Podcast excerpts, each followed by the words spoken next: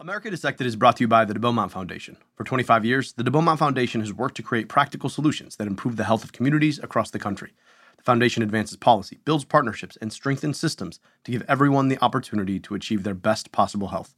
To learn more, visit debeaumont.org. Look, I don't have to tell you this. America's healthcare system is confusing at the best of times and opaque at the worst. Trade offs, it's a podcast that digs into healthcare's toughest policy challenges, untangles the pros and cons of possible solutions, and advances the conversation in a way we can all understand.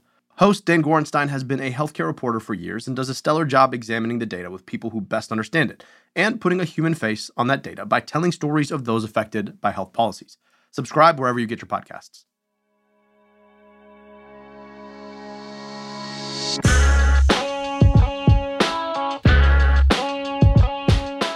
Highly deadly strain of H5N1 bird flu that's caused egg prices to skyrocket is now jumping into mammals, though not humans yet. The Department of Health and Human Services estimated that up to 15 million Americans currently covered on Medicaid could lose their health coverage in May. A devastating earthquake hits Turkey and Syria. The death toll has already surpassed 23,000 people. This is America Dissected. I'm your host, Dr. Abdul El Sayed.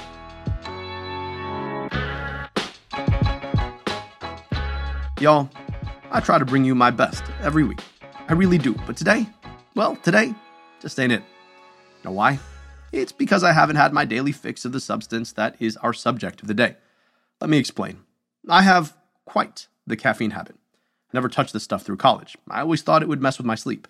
But in graduate school, a friend of mine introduced me to the expansive world of craft coffee. And I know everyone says this, but I really do drink it for the taste. Really. My drink of choice it's an iced latte, oh so slightly sweetened with honey, into which I usually pull four shots of espresso. I mix that honey espresso slurry into about six ounces of oat milk, and then I add a bit of ice. The espresso is the foundation, the base note, if you will, with the honey sweet that rounds the nutty treble. It's harmonic. But I usually just start the day with a double shot of espresso. Neat. I love the taste of an espresso, the unapologetic boldness of the drink. If you don't, I dare you to try Blueprint Coffee's Penrose Espresso caramel and chocolate base with floral flourishes. If it's not clear enough to you, I love coffee. And it really is about the taste. Or at least it used to be. Now, well, now I drink it for the taste and because I just love living in my mind when I'm caffeinated. It's like the excitement and wonder of childhood coupled with the seriousness and acuity of being my adult self. That moment the first sip hits my lips in the morning, it feels like the intellectual equivalent of diving into a swimming pool. Refreshing, exciting, and invigorating, all in one. Now, I just did something I never thought I'd do. I just described getting high on my podcast. Because even if we don't think about it that way, caffeine is a substance, a relatively harmless substance that 93% of Americans use, sure, but it's a substance nonetheless. And if you don't believe me, let me tell you why today's been so tough. I usually drink 8 to 12 shots of espresso a day, split over three drinks morning, noon, and 5 o'clock. Like I already told you, I love coffee. It also helps that I'm a fast metabolizer of caffeine, one of the few things I actually learned about myself in one of those whole genome tests I did a while back. Today, though, I'm fasting. In the Muslim tradition, our fasts mean no water, no food, and yeah, no coffee between dawn and sunset. Most mornings when I fast, I set up my espresso machine to wake up just about 15 minutes before I do. That way, it's warmed up and ready to brew. I pull two double shots, which, though only barely, usually carries me through sunset when I break fast on a quad iced latte. But this morning, I forgot to preset my machine, and I didn't have time to pull my second double shot before the dawn. Womp womp. I'm recording this around 5 p.m., about an hour ahead of sunset. I have a faint headache. I'm groggy as all get up. And if I laid down, I'd knock out. Some of that has to do with a four week old infant, but I digress. But here's the thing I'm withdrawing because caffeine is a drug, a hell of a drug, but a drug nonetheless. There's absolutely no shame in saying that because, well, it's 2023 and all of us should be well past the Nancy Reagan and DARE induced stigma by now. But understanding that caffeine is a drug should inform how we use it. For me, it's coffee, perhaps the most potent naturally occurring source of caffeine. But over the past few decades, more Americans are consuming their caffeine in the form of energy drinks that promise to, quote, give you wings. They're also using high content pre workout supplements or pop, or as you people not from Michigan call it, soda. In fact, there are several known cases of full on deadly caffeine overdose. The problem here isn't the substance itself. It's, like so many of the subjects on the show, how it's manufactured, sold, and marketed that so often cause the biggest challenges. And as consumers of the stuff, we have to be aware of it. At least that's what my guest today thinks. Murray Carpenter, like me and most of you, is an avid caffeine drinker. So much so that he wrote a whole book about it. I came across his book, Caffeinated How Our Daily Habit Helps, Hurts, and Hooks Us, and I knew I had to sit down with him. Note, when I recorded this interview with Murray, I was sufficiently more caffeinated than I am now. You can really hear the difference. Here's my conversation with Murray Carpenter. Can you introduce yourself for the tape? Yes, hi, my name is Murray Carpenter. I'm the author of Caffeinated How Our Daily Habit Helps, Hurts, and Hooks Us. Well, I've been really looking forward to this conversation, and thank you so much for making the time to chat with us. Oh, sure. Thank you for your interest. So, uh, so how much caffeine do you have on board right now? You know, I, am not optimally caffeinated. I mean, this is in the evening, and and I kind of taper. I really, I really stop consuming caffeine around one o'clock. Oh, okay. So, my caffeine take is rather embarrassingly high. So I'll start my day with a double shot espresso most days. And then around 12, I'll do usually a quad shot uh, iced latte. And then around five, I'll do another double or quad drink. So here's the thing. Today, I actually fasted. Um, you know, we fasted Ramadan, and that's always the hardest part is the caffeine. And I broke fast at about six. We're doing this this uh, conversation around seven and I just rocked a quad shot iced latte. So uh, I am very caffeinated and very excited to chat with you. oh, excellent. Well, yeah, that, that sounds like a perfect metabolic situation to be in right now. I um, uh, did one of those 23andMe things back in uh, in med school, and it gave me some obvious information, like I don't have Tay Sachs, which is a rather deadly uh, congenital um, disease, which clearly I, I, don't have that. But one of the interesting uh, things that I learned about myself is that I have a series of uh, polymorphisms that make me a um, a fast metabolizer of caffeine, which is something I kind of generally knew about myself, but didn't have the proof for. Um, and it, it always makes for a really interesting conversation because I, I clearly drink a lot of the stuff. Um, and people generally worry about my heart rate, blood pressure, um, and a series of other things. But stepping back, what is caffeine? So caffeine, it's it's a drug. It's a naturally occurring drug that that um, is in plants all over the world, and wherever it occurs naturally, uh, people have figured out ways to to use it to put it to use. And and in the human body, it's a stimulant. So you know, long ago in Africa, people were were starting to use coffee as a, a stimulant. Um, in Central and South America, people have used cacao, and then in Asia, people people use tea. So, where does it operate uh, in the brain, and what do we understand it does? Right. Well, so what it does is it, it basically it looks a lot like adenosine, which is a neurotransmitter that that gives the body the signal that we're tired, and it can basically fit into an adenosine receptor and sort of elbow adenosine away from the bar. And in that way, it prevents your body from knowing that you're tired or feeling that you're tired. That's one of one of the mechanisms. And and one of the interesting things about caffeine is that it seems to work in different, you know, on on different areas of your body in different ways. But that's that's sort of its primary mechanism. Hmm. So it, it basically uh, blocks your body's ability to know that you're tired. I guess that that makes a lot of sense. Obviously, right? If you're short on sleep, um, caffeine is the go-to. Um, but I always find that you know, to me, there's a moment when that first taste of coffee hits my tongue, and it's like it's like being plugged in for the day. It's just like whew, a power up. It's time to go. Um, do we know what mediates that? Well, I mean, I think in that case, it's it's like many uh, many drugs, many pleasant stimuli, you you know what's coming after that first taste.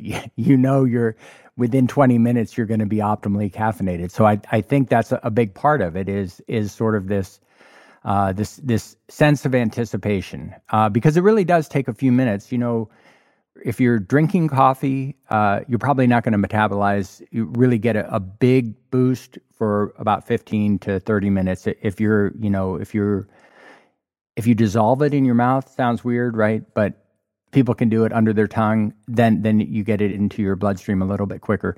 But yeah, I, I think part, a big part of it is is the anticipation. Hmm. So it's interesting because I was staying with a friend and and uh, he wanted to play a trick on me, so he served me decaf. And the minute it touched my tongue, I was like, "This ain't it. What did you do?" He's like, How do you know? I was like, I just know. Like, this ain't it. Right. And I, I think the, it took me a second to really, like, within 20 minutes, I was like, mm, mm, mm, mm, mm. I guess the question is, can you taste the caffeine in the coffee? That's what I was going to say. I think you probably could in that in that particular uh, instance. You know, so caffeine has a very bitter flavor, and it's sometimes used as a flavoring agent, actually, to make things bitter. And so, yeah, uh, it is it is very possible that you could taste the difference. Um, mm. And some, you know, just as there's a huge range in caffeine sensitivity among many people, and you're on one end of the spectrum, uh, there's a, a, huge range in how we can all taste different flavors. And so you may be able to taste this better than others. Hmm. Um, so I both taste and enjoy and metabolize caffeine. Me and caffeine have we have quite a thing going, and I'm I'm grateful to get to talk to you about it. So I got to ask you, why did you write a book about caffeine? Well, you know, I'm I'm intrigued by it. I'm, I'm a late uh, adopter. I, I really, you know, coffee wasn't a part of my life, and then when I was in college, uh, just off campus in the University of Colorado and campus, there was this great coffee shop, and my friends used to hang out there, and so I used to mm. hang out there with them, start drinking their coffee. It was good, strong, like coffee house coffee, and then I noticed, wow, you know, when I have a good, strong cup of coffee and I go to the library and study, I'm on it, you know and so I just became intrigued by it. And so I, have always been really interested in, in caffeine and how it affects the body. And then I finally really decided to to write a book because that was about the time that the all of the energy drink controversy was was coming around about Red Bull and regulation and all of that. So yeah, it's been a, a kind of a lifelong fascination of mine. So I want to get more into synthetic caffeine and, and the way that caffeine is used, but I got to ask you, what's what's your fix? Like, what is your what is your day to day? I I shared mine. Uh, what's yours? Yeah, so I'm I'm I'm similar to you in multiple doses throughout the day. Roughly 20 to 24 ounces of really nice, good, strong coffee. And, you know, typically I'll do like about eight ounces when I first get up, maybe another four to five ounces mid morning, and then 12 to one, you know, the last, say, five ounce strong cup of coffee. And and then you know in the afternoon if i am lagging or if i have to cover a night meeting or something i might often have just uh, a bag of like black tea. So a, a smaller caffeine dose but still significant i want to ask because you know we talked about um, dosing what is the standard dose of caffeine like wh- when you uh, grab that first eight ounce cup of coffee how much caffeine are you uh, consuming well, an eight ounce cup of coffee, and this is really the tough thing is, you know, a lot, a lot of these like energy drinks, they'll say, you know, this has as much caffeine as a cup of coffee, but a cup of coffee, like a weak five ounce cup of coffee is a cup of coffee, and that could have like 50 to 60 milligrams. You know, a Starbucks, like Grande is still a cup of coffee, right? And that could have 320 milligrams. So roughly for, you know, for my purposes of, of measuring things out, I came up with this determinant called a, a, standard caffeine dose or a SCAD, and that's like roughly 75 milligrams of caffeine. So that would be like five ounces of coffee or one Red Bull or say one shot of espresso. Again, when with coffee it can vary. But this this tends to be like a dosage that a lot of people sort of dial into. Mm. That's uh, that's helpful to understand.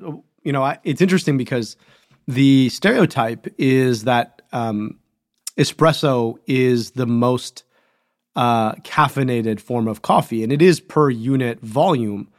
But the thing about it is actually the other drink that I that I often drink is cold brew, and the thing about caffeine is it's what we call hydrophobic, meaning it doesn't like water very much.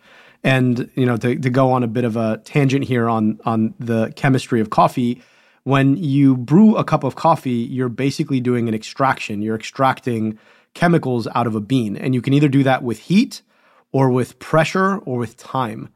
Um, because you're always using water as as your main tool. And again, the caffeine doesn't like the water. So um, to coax it out, you either roast it very heavily and then use a lot of pressure and a lot of heat, which is what you do when you're making espresso, or you use a lot of heat and time when you're making like a pour over, or you use no heat and a lot of time when you're making a cold brew. And the interesting thing about it is the heat itself actually denatures the caffeine. So any process that you use that uses hot water, you're to lose some of the caffeine content to the heat, which denatures um, this particular molecule. So the the highest caffeine content actually is in cold brew, particularly if you have like a 24 hour brew, because the last molecules come out tend to be those fats. The interesting thing about it too is that you end up getting a more complex flavor um, the longer you wait, right? Because a lot of the, the the flavor profile of a great coffee comes in the fat molecules, which are also hydrophobic. So it's always interesting to me because like I enjoy espresso and espresso drinks, um, but it's, it's not really about the caffeine as much as you know it is about the caffeine to be to be fair. But um, but it's not as much about the caffeine as it is about the taste. Because if you really want caffeine, you just you know swig like eight to twelve ounces of cold brew and you will be wired. So that gets to an interesting point, right? Because I think all of us who drink caffeine have had that experience of being over caffeinated. Um, and it, it's kind of weird, but there are a lot of chemicals, especially psychoactive chemicals, that have a non-linear relationship to outcome. So alcohol is one of them, right? You drink a little bit of alcohol and you experience what is this nice stimulant effect, this buzz, and you drink a bit more, and all of a sudden it, it does what alcohol does, which is um, it is a, a profound downer. Um, and uh, caffeine is, is somewhat similar. Can, can you tell us a little bit about um, that sort of nonlinear uh, dose response relationship? Yeah, and we should talk about cold brew later because it, it really is interesting. People, people do love this, and it's one of the cool things about this moment in coffee culture that we have all these options espresso, cold brew, and things that we didn't have so much 10, 15, 20 years ago. Yeah. So in terms of the the the dose, I mean, I think anyone who's consumed caffeine in any form for uh, a long time totally gets that there's a point at which they're over caffeinated, and they, you know, in some people this will uh, it, it will feel like anxiety.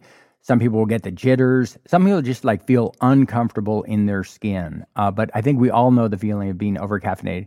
Interestingly, of course, this is going to vary wi- widely from person to person, depending on how much uh, what their sensitivity is. You know, some people 35 milligrams are going to be to the moon. Other people like you, you could have you know four shots of espresso and you'd probably be just just right.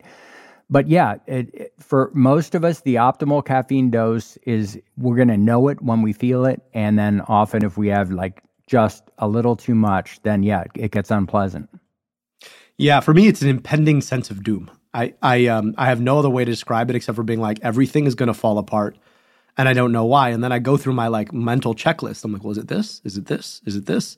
And then soon enough, it's like, oh, you had twice as much coffee as normal today for whatever reason because you drink socially, and then uh, here we are, um, and, and everything feels like it's going to fall apart, which is not a pleasant feeling. Really, not a pleasant feeling at all.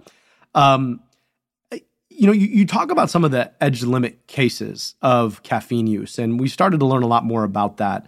Can you can you tell us a little bit about how um, you know folks who are pushing at the elite level of performance are using caffeine? Yeah, I mean, so that one of one of caffeine's well-known effects is to improve athletic performance, and and it and its improvement is, is pretty significant. Like if you're say you're running a, a one-hour race, it, it could improve your time between like one and three percent.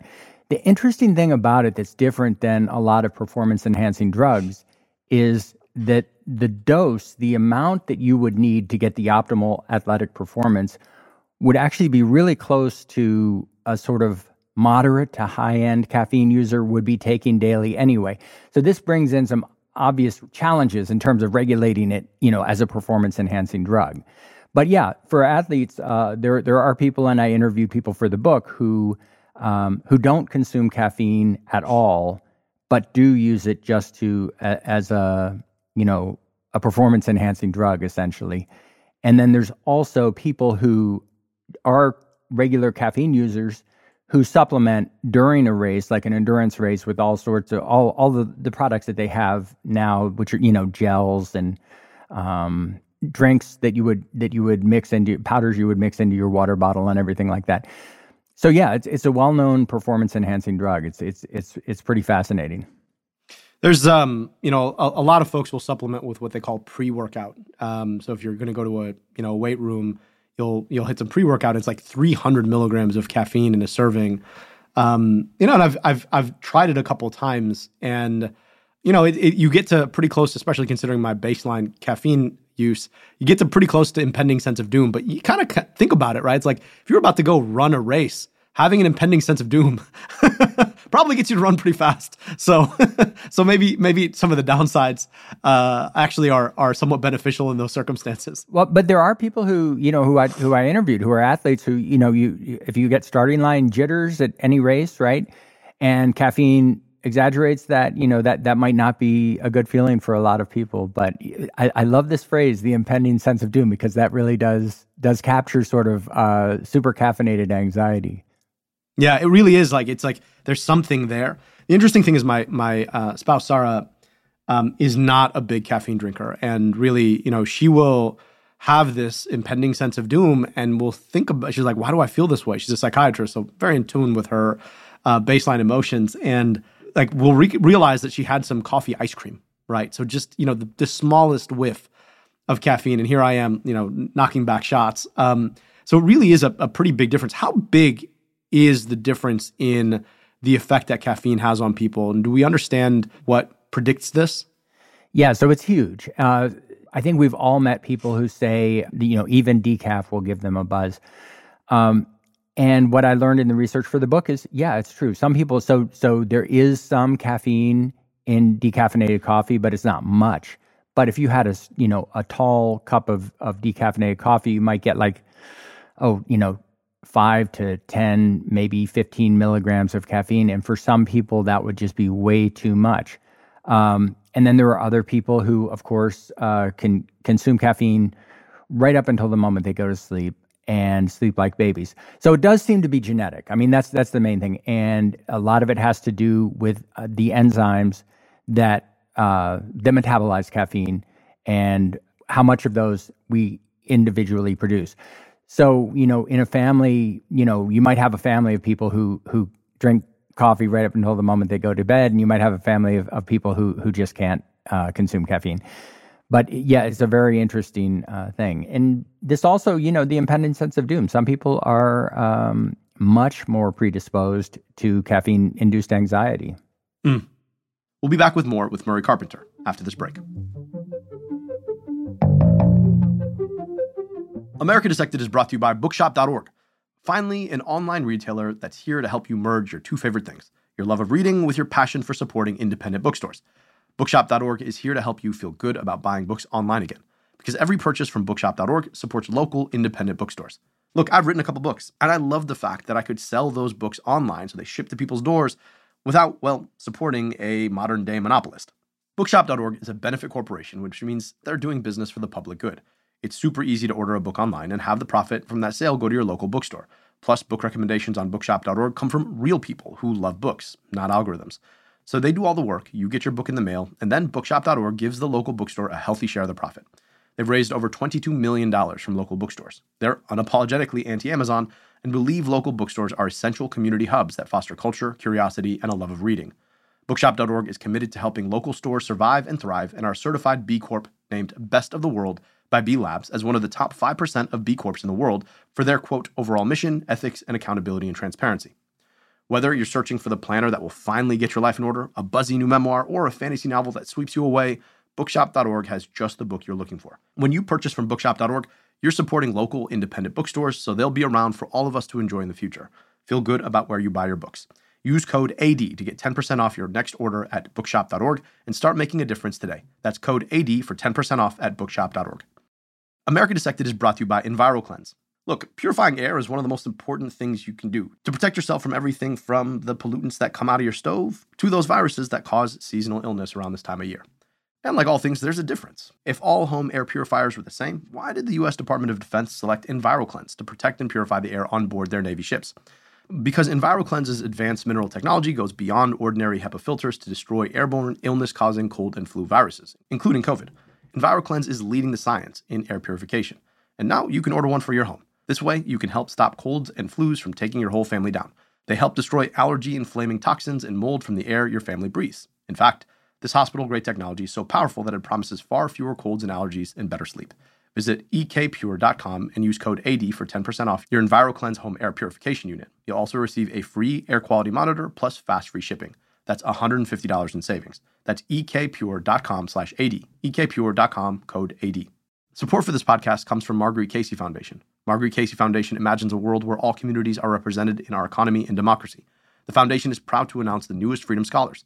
The MCF Freedom Scholars compile research that provides critical insight on how we can radically improve our democracy, economy, and society. Recipients include prison abolitionist and director of the Center for Place, Culture, and Politics, Ruth Wilson Gilmore, lawyer, writer, and organizer Derecka Purnell, and professor of Black Studies, Beth E. Ritchie. To learn more about them and to see the full list of Freedom Scholars, visit caseygrants.org and follow at Casey Grants on all social media. I want to ask you because it kind of feels like when you when you use caffeine, I always feel like I'm probably on borrowed time. Like there's there is something that has to give. That some balancing feature on the other end of the equation. Like I can't I can't possibly get this sort of feeling of like superhuman focus and not have a cost. So I guess I have to ask you like what is the cost beyond, you know, edging close to that impending sense of doom? And I don't know how many times we're going to say impending sense of doom on, on this podcast, but what is that cost um, in both in the acute term, but but also in the chronic term?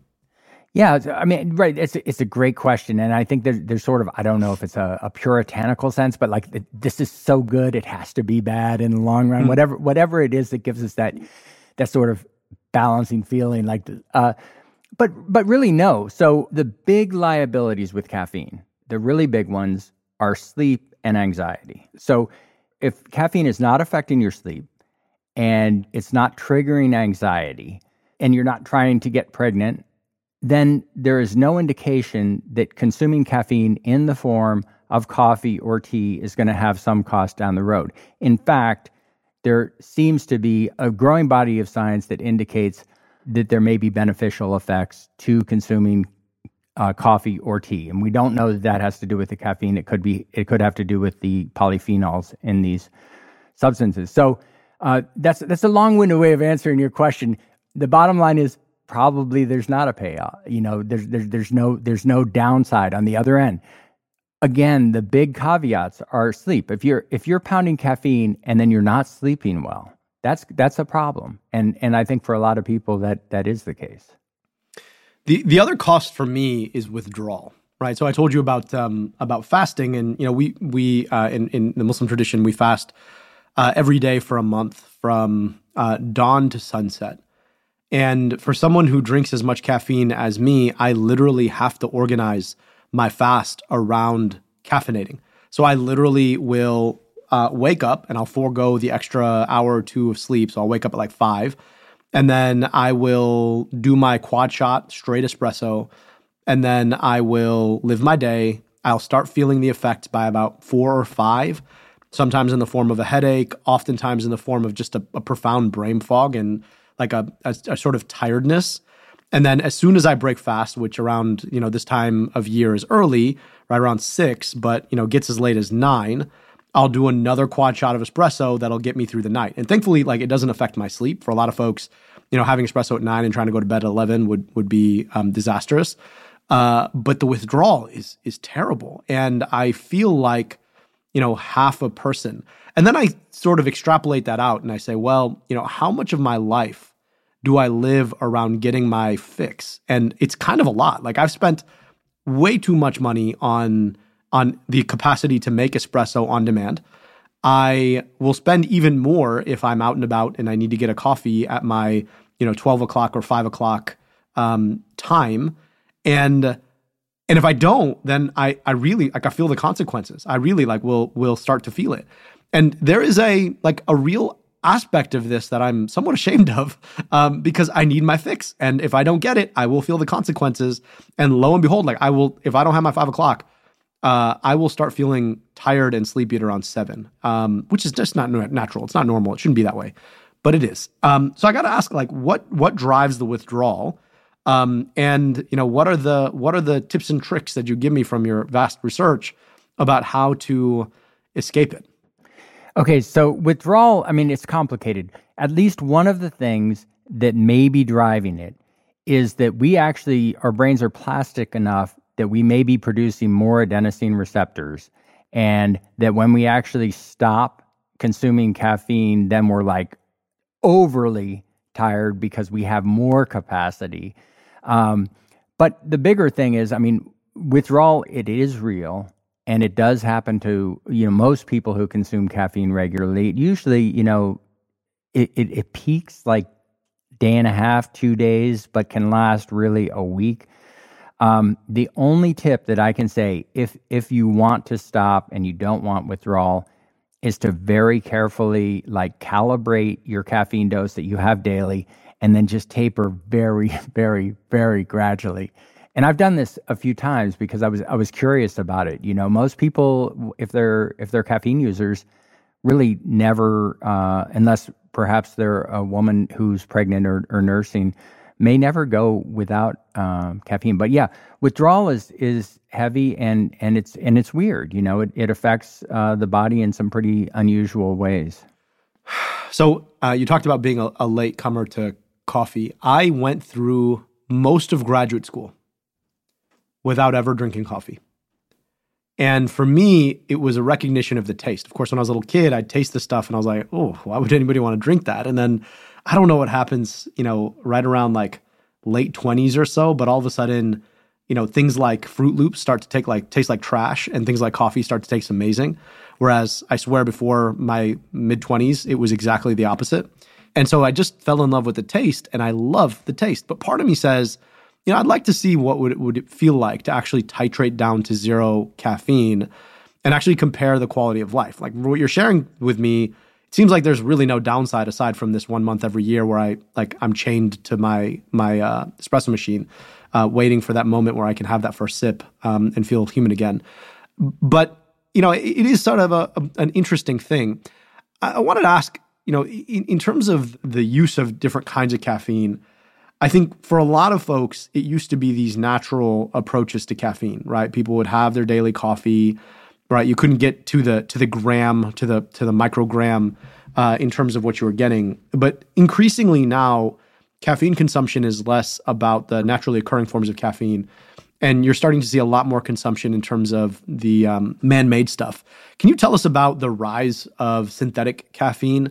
Um, what brought it to the fore, and you know just just how popular it is now? Yeah, well, it, it's really popular, and basically what brought it to the fore was that. Uh, soft drinks. I mean, soft drinks have since Coca-Cola started, you know, over 100 years ago, caffeine has been a big component of soft drinks. It used to be they they used to be more caffeinated, they used to be more like energy drinks uh, about 100 years ago. In those days, Coca-Cola was getting um, basically they were extracting caffeine from waste tea leaves. And in fact, Monsanto, an interesting historical tidbit, Monsanto was the chemical company that was first producing this for Coca Cola. Mm. Yeah. And that, but then uh, around World War II, when supply chains were disrupted, some chemists uh, in Germany started to figure out how to synthesize caffeine. And synthetic caffeine is, you know, it, it's what it sounds like. It's a, it's a pharmaceutical product and uh, synthetic caffeine is cheaper and it's essentially metabolically indistinguishable from caffeine. You know, it's it's it's a basic chemical. Um, you can tell them apart in a lab by basically carbon dating them because the chemicals would would come from like most uh, pharmaceuticals at the base it would be from petroleum products. So the the carbons would have been kicking around for longer than the carbons in say caffeine extracted from coffee.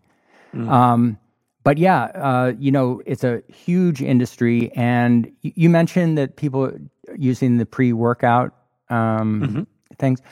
There's been a couple of tragic incidents where where people have sort of tried to make their own pre workout things because you can buy caffeine powder for cheap and have mixed in like you know a heaping tablespoon of caffeine into these things and have uh, have died uh, because. Wow yeah, it's in, in its in its refined form, it's very powerful. And what is what does caffeine toxicity do to you? Boy, I think the the mechanism of toxicity is is it stops your heart, but I'm not 100% sure. It's it's certainly a, a situation you don't want to be in. I would imagine it's probably similar to other stimulants. So, like the classic is like cocaine toxicity, which um, causes uh, cardiac arrest, and you you could imagine a similar mechanism of action um, but it does bring up this this point, right? Where um, once you can manufacture caffeine, you start to um, deal with the human assumption that if a little bit is good, then a lot is better. And I can imagine some workout bro somewhere being like, "Oh, uh, caffeine makes my workouts great. I'm gonna put just even more in there. It's going to be awesome. I'm gonna hit my PRs today. I'm gonna get gains." And um, and then and then doing something like that. Um, how how common is this, and how's that changed our caffeine consumption when we can sort of directly modulate how much caffeine we consume? Yeah, you know, oddly, I, I think it hasn't changed our consumption as much as you would think, because that that would be your your sense as well. If we've if we've got these shots that are you know highly concentrated caffeine, and we've got energy drinks which have you know relatively a lot more caffeine than say sodas, but not too much more mostly than a strong cup of Starbucks, you would think people would go, you know, bananas. But oddly, I think what the case is is that most of us know what our bodies want in terms of caffeine, and we don't want back to the impending sense of doom. We don't want to get to the impending sense of doom. We want to be one step back from there. So, um, so yeah, the genie's out of the bottle in terms of like powdered caffeine and and just this wide range of caffeinated products we now see. Um, but I think you know in most cases people are are not going completely bananas with it. You know, and and so that's not to say that there aren't challenges with this. And, I, mean, and I think one of the things, um, and and you're a doctor, so you know this better than me, but there, um, a lot of young people are consuming uh, energy drinks. So if you have someone who's a teenager and they're say you know doing a, a 12 ounce red bull 120 milligrams you know and gaming at night and they're not they're not a used to caffeine that that's certainly a level that would affect their sleep and that's also kind of like probably a level that a lot of those people would not have been consuming in coffee prior to energy drinks so i'm not, I'm not saying everything's good I, I think we're adjusting to this as a society uh, all these new products. But um, yeah, it, it, it, it's it's a change. It's a change. So what I'm hearing is when you take a, a psychoactive drug and dose it with huge amounts of sugar, that's probably not good for the responsible use of that that chemical. yeah, well, I mean, and, and also with energy drinks, it's not just sugar. There's a lot of stuff in them. There, it's a very rare, but there's a couple of cases in the literature of people having acute uh, uh, liver problems from the niacin in yeah. energy drinks. So uh, there's that. And, you know, while we're talking about health, the other thing that's really worth noting is, is for soft drinks. I mean, uh, we, don't think about soft drinks, about caffeine in soft drinks, I think enough because it's such a small amount, you know, 35 to 50 milligrams. And it, it, for you or I, we wouldn't get a significant boost. But it's there to reinforce the behavior of purchasing that product. So there's been a number of studies that, you know, if you if you take a novel flavored uh, soft drink type thing with 35 milligrams of caffeine, one without, people are going to continually d- decide to get the the caffeinated one. It reinforces the behavior. The reason this is important is because we've got this whole epidemic of obesity, uh, type two diabetes, you know, diseases of lifestyle that I think are in large part or or a big component of the diet that leads to these has soft drinks, and it's the sugars there, not the caffeine, that's going to get you. I really appreciate the point that you're raising about the role of corporations and the way that they weaponize caffeine to drive consumption of their product. Um, you know, it's interesting, right? Because Coca Cola, Pepsi, the, the sort of classic soft drinks manufacturers, these these folks are putting huge amounts of um, corn driven sugar uh, into their product, and that's um, sort of what's causing a lot of the secondary consequences of soft drink consumption. But you kind of imagine the big coffee companies started that, right? They, they understood that people liked this chemical and they could produce it on masse. And that had some pretty serious consequences for the folks who were um, farming and harvesting um, the, the, the, the, coffee in particular, but also tea abroad. I mean, there's no coincidence that uh, in the lore of our country's founding is the Boston Tea Party um, and the role in which tea had had in global trade and the triangle trade um, that was part of the um, slave trade in, in this country. Can you tell us a little bit about the role that caffeine has had in um, you know corporate wrongdoing, um, both both in the present and in the past? Boy, that's a big question. I'm not sure I'm the right guy to answer that, but I, I think the short answer I would say is soft drinks alone are more than a $200 billion a year industry in, mm. in the U.S. Uh, caffeine is a huge part of that, and so I, I think you know continually it, it, it's just it's such a huge um, part of not just our culture but our commerce, and it has been, as you point out, for decades, centuries. So um, any type of corporate misbehavior that you can think of has probably been allied with it. I only bring up the Coke thing because it it, it seems like um, I think a lot of people just don't get the role that caffeine plays in in perpetuating that behavior of of soft drink consumption. Mm. So you write a book about caffeine, and you learn a lot about caffeine, and and the book is extremely well reported, and I, I recommend everybody check it out. How did writing this book change your caffeine use, if at all? It did. It, it made me a little more strategic about caffeine. It made me take it more seriously as a drug. Uh, you mentioned earlier the idea when you when you go out and, and you're drinking coffee socially with friends. So so maybe you had your quad shot earlier, right? But then you go to a coffee shop and you have a few cups with a friend and and you become a little excessively caffeinated. Yeah, so I I don't drink uh, caffeine or coffee um, quite as um, I don't know. I, I, I, drink it more strategically. I, I, think that would that would be what I'd say. I'm, I'm I'm aware of how much I like, and and I tend to sort of stick to it. So it's almost like you went from casual uh, drinking coffee to strategic dosing of caffeine. Exactly, and and you know, this gets to sort of the underlying uh, theme of the book is we joke about coffee, we joke about being caffeinated, you know, I need my fix, whatever it is. But in a way, we don't really take caffeine seriously as a drug. And I think that's a mistake. Obviously, you do. You're you're you're aware of this. You know, you're a professional, so you understand a lot of things. But a lot of us just it's something that's just sort of wallpaper in our lives. We're we're we're consuming coffee. We know we like it. We we know we feel bad when we don't take it but in terms of actually appreciating it and respecting it and using it uh, in an optimal way for our own metabolisms, I think a lot of us sort of aren't really at that level. And part of it is because we have this this unease about it. It is a drug. It is a mildly addictive drug. And um, you know, we as individuals and as a society, we're we're sort of torn about the issue of of of drug use. Yeah, I mean, I think I think the the point you make about the stigma of calling it a drug and naming it what it is is really quite profound, right? And and it keeps us from being as intentional, thoughtful, careful, and responsible as we ought to be about consuming this thing.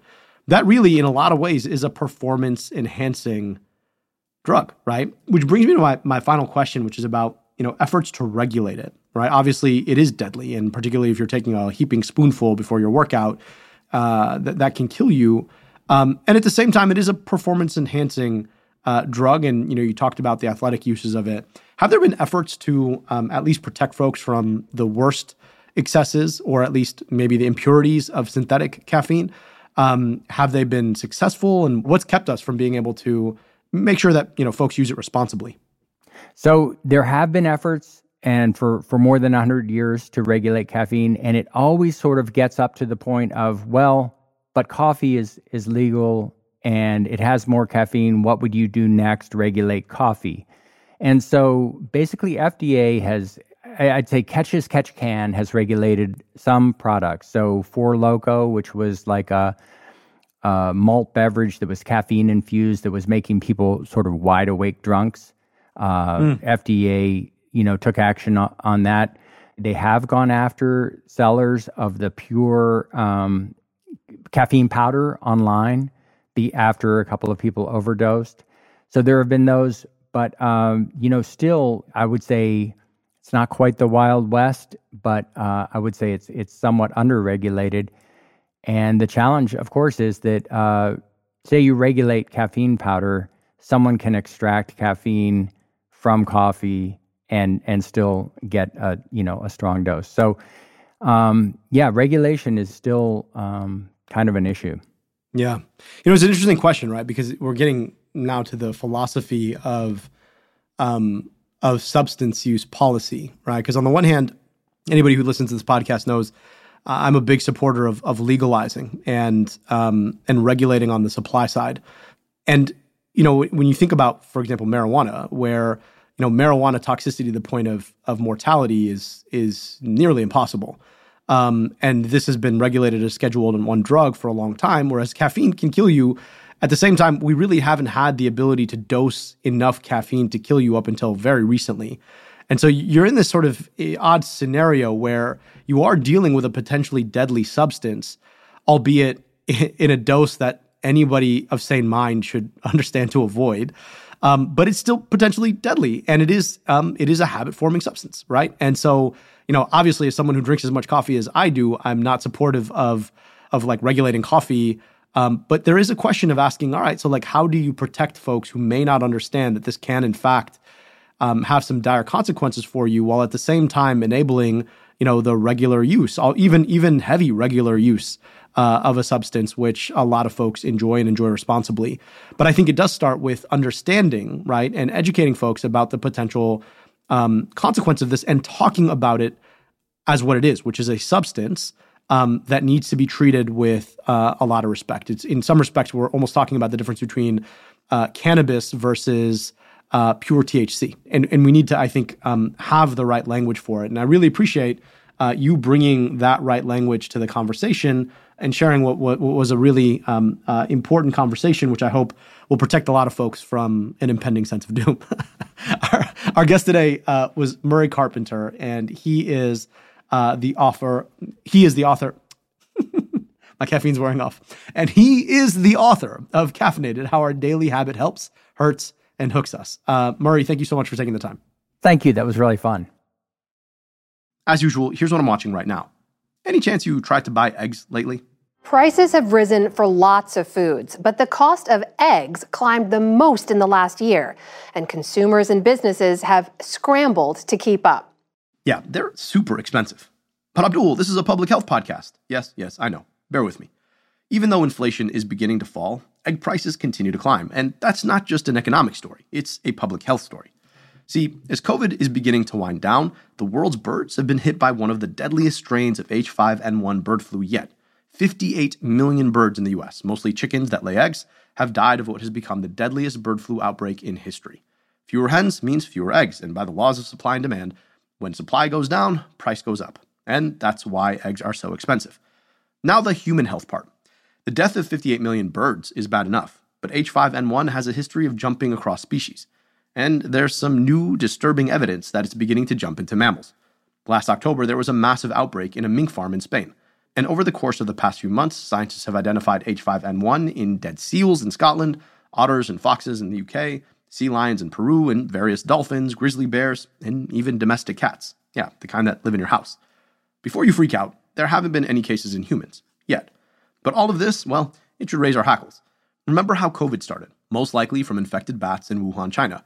This avian flu has already made the jump from birds to mammals. There remains the possibility it could jump into humans.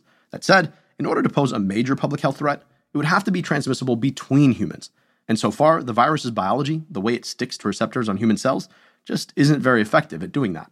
That is for now. Like coronaviruses, influenza are RNA viruses, meaning that the replication process is open to a lot more errors, and that some of those errors may actually yield advantages, allowing them to mutate quickly. And if one of those errors gives it the capacity to bind more effectively to human cells, well, that could be a problem. We'll keep an eye on this. Meanwhile, as the Biden administration prepares to wind down the public health emergency from this pandemic, the Department of Health and Human Services has announced that it could mean the end of healthcare coverage for up to 15 million Americans who are protected by the emergency from being kicked off their Medicaid rolls. As we talked about last week, it's a pretty crazy thing if you think about it that we have to have a damn public health emergency for poor folks to get healthcare in this country and that while nearly 400 people a day are dying of an extremely transmissible, extremely deadly disease, we seem to be okay kicking them off of it. I hate to be a broken record, but though I am not as caffeinated as I'd like to be, can I remind you that we need Medicare for all, like now? Last week, Turkey and Syria were hit by a series of earthquakes measuring as high as 7.8 on the Richter scale. Whole apartment buildings were toppled as people slept. The death toll has now risen to 23,000 and counting. I began my public health career in a research group that studied disasters and the circumstances that create them. I spent my days researching disasters all over the world. The central argument that the group's leaders were making was that true disasters, the kind that kill hundreds or thousands of people at a time, they have a lot more to do with the circumstances in which an event like a hurricane or a tornado or yes, an earthquake occur than those things themselves. A political system that protects people from the kind of corruption that allows regulators to look away as developers cut corners in apartment buildings. A government that's responsive and marshals rescue squads to dig survivors from the rubble, which the people of Syria do not have right now. That's another. The difference between thousands of deaths and tens of thousands of deaths isn't just about the occurrence of an earthquake, it's about all the circumstances in which that earthquake occurred. And as we think about our own democracy, our own public health system, we should keep that in mind. Because public health is all about preparation. And when that fails, people suffer. I hope that you'll join me in supporting the ongoing earthquake response in Turkey and Syria. There are several organizations doing critical work in both countries, including the Turkish Red Crescent, Islamic Relief, and the International Rescue Committee. One organization doing critical work is the Syrian American Medical Society. I know its founders personally, and they've been doing critical work on the ground in Syria since the outbreak of the civil war there nearly a decade ago. They've got a 4 out of 4 rating on Charity Navigator. I hope you'll consider going to their website and supporting their efforts to provide critical medical care on the ground. You can donate at sams-usa.net. That's it for today. On your way out, don't forget to rate and review. It really does go a long way. Also, if you love the show and want to rep us, I hope you'll drop by the Crooked store for some American Dissected merch.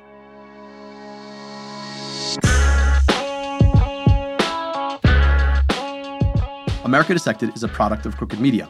Our producer is Austin Fisher. Our associate producers are Tara Terpstra and Emma Frank. Vasilis Fotopoulos mixes and masters the show. Production support from Ari Schwartz and Ines Mata. Our theme song is by Taka Suzawa and Alex Sugiura. Our executive producers are Leo Duran, Sarah Geismer, Sandy Girard, Michael Martinez, and me, Dr. Abdul El-Sayed, your host. Thanks for listening.